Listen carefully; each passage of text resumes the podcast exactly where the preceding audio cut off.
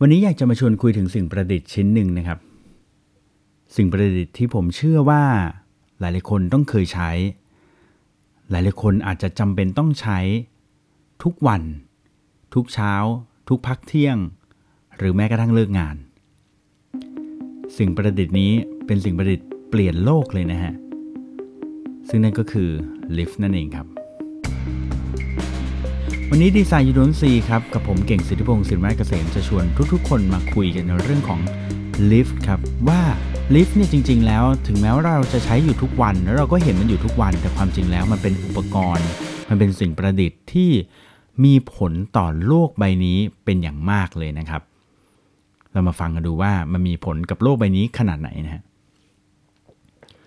จินตนาการอย่างนี้ก่อนครับลิฟต์เนี่ยเวลาเราเข้าลิฟต์ไปเนี่ยเราเดินเข้าไปใช่ไหม แล้วก็กดปุ่มนะครับเลือกชั้นที่เราอยากจะขึ้น จากนั้นเพียงแค่ไม่ถึง 1 นาที มันก็จะพาคุณไปนะครับในชั้นที่คุณต้องการ แล้วคุณก็เดินออกมาแค่นั้นเอง มีบางครั้งเนี่ยผมยังเคยคิดเลยว่าเอ๊ะลิฟต์เนี่ยมันก็คล้ายกับประตูวิเศษของโดเรมอนนะคือเวลาเราเดินเข้าไปในประตูแล้วเดินเข้าไปในห้องสี่เหลี่ยมเล็กๆนี่แล้วนะฮะจากนั้นพอปิดประตูมันเปิดอีกครั้งหนึ่งเราก็อยู่อีกที่หนึ่งแล้ว พูดง่ายว่าถ้าเกิดว่าในลิฟต์เนี่ยมันไม่มีไฟโชว์นะว่า ตอนนี้เรากำลังอยู่ชั้นอะไรเนี่ย ผมเชื่อว่าหลายคนเนี่ยอาจจะกำลังงงเลยด้วยซ้ำว่าพอมันเปิดมาแล้วเอ้ยฉันอยู่ที่ไหนวะนะครับถึงแม้บางครั้งเนี่ยมันบอกบอกเลขชั้นด้วยซ้ำเรายังงงเลยนะฮะดังนั้นเนี่ยลิฟต์เนี่ยมันมีประโยชน์มากๆในในแง่ของการที่มันช่วย เรียกว่าเป็นเรียกว่าเป็น mass transit เลยก็ได้นะครับ ก็คือเป็นเป็นช่วยในเรื่องของการโดยสารนะครับ แต่เป็นการโดยสารแนวตั้ง แต่ทีนี้จะมาบอกว่าลิฟต์เป็นอุปกรณ์สิ่งประดิษฐ์ เปลี่ยนโลก มันสำคัญขนาดนั้นเลยเหรอครับ มันมีความสำคัญนะครับ มันสำคัญตรงนี้ฮะมันสำคัญตรงที่ว่า เพราะลิฟต์เนี่ยครับมันเลยทำให้เราเราทุกๆคนเนี่ยสามารถที่จะใช้ชีวิต สามารถที่จะทำงาน สามารถที่จะมีบ้านอยู่ได้ในแนวตั้ง คือพูดง่ายว่าเมืองที่เราอยู่แบบนี้ฮะอย่างกรุงเทพเนี่ยหรือโตเกียวหรือโซลหรือเมืองอะไรก็ตามที่มีคนอยู่เยอะๆเนี่ยคือถ้าเกิดทุกๆคนเนี่ยต้องอยู่กันในพื้นที่แบบแนวราบคือเป็นตึกแค่ชั้นเดียวทุกบ้านเลยบ้านทุกบ้านมีแค่ตึกชั้นเดียวเนี่ยนะฮะมันก็จะทำให้เราต้องใช้พื้นที่เยอะถูกไหมฮะแล้วมันก็จะไม่พอเมืองกรุงเทพนี่อาจจะต้องใหญ่กว่าเดิมอีกสัก 10 เท่าหรือ 20 เท่าด้วยซ้ำเพื่อที่จะรองรับคน 11 ล้านคน ที่อยู่ในกรุงเทพในปัจจุบันนี้ ถ้าไม่มีลิฟต์ผมลองไปนั่งดูตัวเลขดูครับ ลองมานึกถึงตึกนะ ตึกใหญ่ๆที่อยู่ในกรุงเทพตอนนี้อ๋อว่าแล้วอยากจะถามสักนิดหนึ่ง คนฟังดีไซน์โดนสีมีใครรู้ไหมครับว่าตอนนี้เนี่ย ตึกที่สูงที่สุดเป็นอันดับหนึ่งของกรุงเทพของประเทศไทยเนี่ย คือตึกอะไรครับ อย่าตอบว่าใบหยกสองนะ ใบหยกสองเคยเป็นตึกที่สูงเป็นอันดับหนึ่งนะฮะหลังจากนั้นก็โดนล้มแชมป์นะครับ โดยตึกที่ชื่อว่าชื่อปัจจุบันนะครับก็คือ King Power มหานครนะแต่ปัจจุบันนี้ King Power มหานครไม่ใช่ตึกที่เป็นอันดับหนึ่งแล้วนะครับ ถูกล้มแชมป์ไปเรียบร้อยแล้วนะครับ ด้วยตึกที่ชื่อว่า Magnolia นะครับไอคอนสยามนะครับ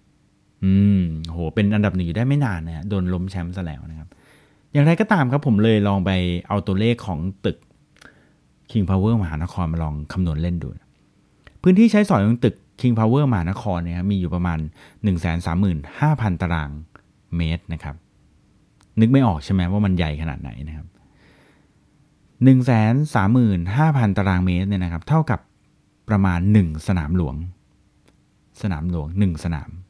ดังนั้นจินตนาการเลยว่าถ้าเกิดว่าไม่มีลิฟต์แล้วตึก King Power มหานครเนี่ยมันสร้างไม่ได้ถูกไหมครับเพราะไม่มีลิฟต์เนื่องจากว่าเราจะเดินทางขึ้นเนี่ยต้องใช้บันไดเนี่ยแล้วเดินขึ้นเป็นโหเป็นกี่สิบกี่ร้อยชั้นเนี่ยมันคงไม่ไหวถูกไหมดังนั้นเนี่ยถ้าไม่มีลิฟต์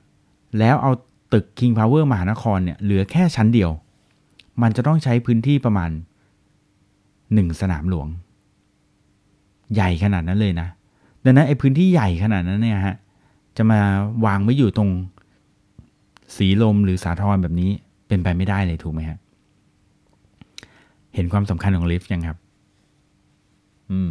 หนึ่งสนามหลวงใหญ่เท่าไหร่นะครับผมลองเทียบไปดูอีกทีก็ได้นะครับหนึ่งสนามหลวงบางคนอาจจะนึกไม่ออกหนึ่งสนามหลวงก็ดูกว้างดีนะครับ เท่ากับสนามฟุตบอล100สนามนะครับ100สนามเลยนะครับ ใหญ่มากๆเลยนะครับดังนั้นเห็นประโยชน์ของลิฟต์ยังฮะ ทีนี้เนี่ยลิฟต์เนี่ยมันมีผลแบบนี้ครับ มันเลยทำให้เราสามารถอยู่ในแนว vertical ได้ก็คืออยู่ในแนวตั้งกันได้ แล้วมันก็ทำให้ประหยัดพื้นที่นะครับแต่ทีนี้ลิฟต์เนี่ยมันเกิดขึ้นมานานหรือยังนะบางคนจะรู้สึกว่ามันเป็นอุปกรณ์ที่ทันสมัยจังเลย น่าจะเพิ่งเกิดมาเมื่อไม่นานมานี้น่าจะสักร้อยปีอะไรประมาณนี้หรือเปล่า ความจริงแล้วลิฟต์เนี่ยครับเกิดมา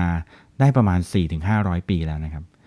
เขาค้นพบว่าลิฟต์เนี่ยเกิดขึ้นครั้งแรกๆเนี่ยตามหลักฐานที่เขาเห็นก็คือในพระราชวังแวร์ซายนะครับ โดยพระเจ้าหลุยที่ 14 แต่แล้วเนี่ยก็มีการประดิษฐ์ซ้ำนะครับ สร้างซ้ำขึ้นอีกครั้งในสมัยพระเจ้าหลุยที่ 15 นะครับ โดยลิฟต์ในยุคนั้นเขาเรียกว่า flying chair นะครับ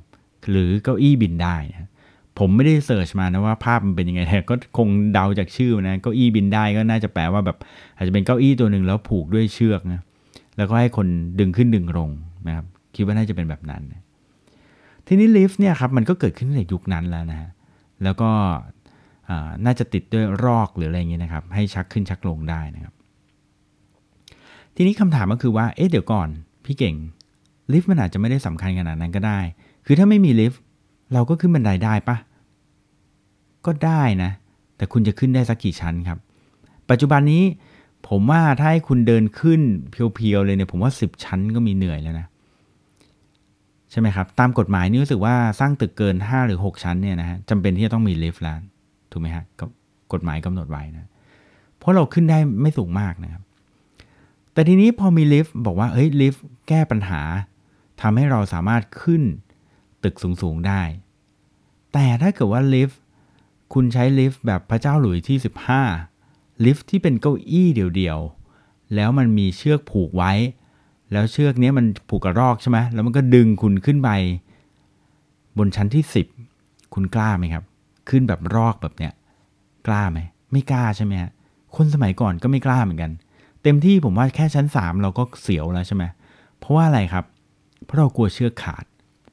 ถ้าเอาเก้าอี้ผูกกับเชือกแล้วดึงขึ้นไป แล้วเชือกขาดตายแน่นอนถูกไหมสามชั้นนี่ก็ถ้าไม่ตายก็ก็มีเจ็บหนักนะฮะ แต่ทีนี้ครับนั่นก็คือคือเรียกว่าถึงแม้ลิฟต์มันจะเกิดอะแต่มันก็ยังแบบไม่ได้ถูกใช้อย่างแพร่หลาย แล้วมันก็ยังไม่ได้เป็นนวัตกรรมเปลี่ยนโลกจริง ๆ เพราะมันยังไม่สามารถที่จะทำให้มนุษย์เนี่ยสร้างตึกร้อยชั้นได้ แต่มนุษย์สามารถสร้างตึกร้อยชั้นได้เพราะผู้ชายคนหนึ่งฮะ ผู้ชายคนนี้มีชื่อว่ากราเวสโอทิสฮะ ชื่อคุณคุณไหมกราเวสโอทิสกราเวสเนี่ยอาจจะไม่คุยคุณนะแต่โอทิสครับ สะกด O T I S อืม คุณไหมเข้าไปนะครับ เข้าลิฟต์ไปเนี่ย ผมเชื่อว่าคุณที่ฟังดีไซน์ดนซีเนี่ย แล้วเคยขึ้นลิฟต์เนี่ย ต้องเคยเห็นชื่อคนนี้ O T I S Otis ผู้ชายคนนี้ครับ มีความสำคัญมากๆ ที่ทำให้ลิฟต์เนี่ย สามารถที่จะขึ้นไปได้มากกว่า 3 ชั้น 5 ชั้น 10 ชั้น มีความสำคัญที่ทำให้คนกล้าขึ้นลิฟต์3ชั้น 5 ชั้น 10 ชั้น กล้าขึ้นลิฟต์ไปถึงร้อยชั้น เพราะว่าเขาประดิษฐ์ สิ่งที่เรียกว่าเป็นเบรก นิรภัยครับเบรกนิรภัยก็คือพอถ้าเกิดว่าเชือกมันขาดนะครับลิฟต์ที่คุณขึ้นไปเชือกขาดสลิงขาด เบรกนิรภัยจะทำงาน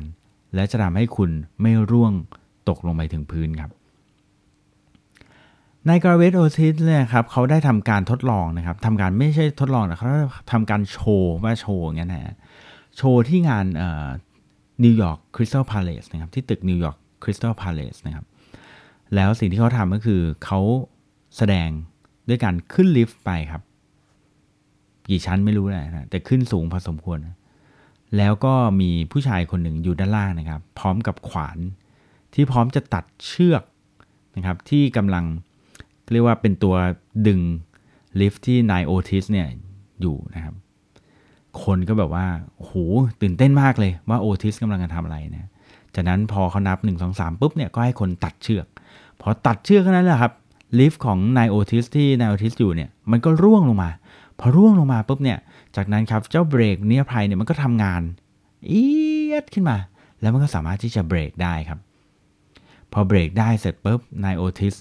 ไม่ตายนะครับเพราะไม่ตกถึงพื้น รอดได้อย่างปาฏิหาริย์เมื่อนั้นแหละครับ คนก็เริ่มไว้ใจลิฟต์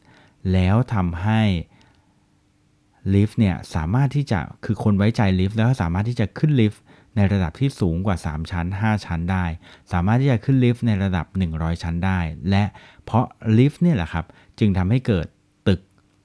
สูงระฟ้าจำนวนเป็นหลายร้อยชั้น และเพราะลิฟต์เนี่ยแหละครับ จึงทำให้เราสามารถอยู่และทำงานในแนวตั้งได้ลิฟต์เปลี่ยนโลกครับ เป็นอีกหนึ่งดีไซน์นะ เป็นอีกหนึ่งอินโนเวชันหนึ่งนวัตกรรมนะครับที่อยู่ใกล้ตัวเรามากแล้วเราเจอมันทุกวัน แต่เราไม่เคยรู้เลยว่าอ๋อเพราะแค่ลิฟต์เนี่ยเหรอมันเลยทำให้สามารถสร้างตึกสูงได้ ไม่ใช่เพราะวิศวกรรมเหรอที่ทำให้สร้างตึกสูงได้วิศวกรรมก็เป็นส่วนหนึ่ง แต่ว่าถ้าไม่มีลิฟต์เราก็ไม่สามารถที่จะมีตึกสูงได้ขนาดนี้นะครับ แล้วก็เพราะลิฟต์เนี่ยแหละครับจึงทำให้เราสามารถอยู่รวมกันได้เป็นหลายร้อยชีวิตหลายพันชีวิต บนพื้นที่ที่จำกัดได้ และนี่คือเรื่องราวของดีไซน์ดนซีนะครับที่อยากจะเอามาฝากนะครับ เกี่ยวกับนวัตกรรมเปลี่ยนโลกลิฟต์สิ่งที่อยู่ใกล้ตัว สิ่งที่คุณพบทุกวัน แต่มองไม่เห็นสำหรับวันนี้ผมเก่งสิทธิพงศ์สินวัฒเกษมต้องขอลาไปก่อน สวัสดีครับ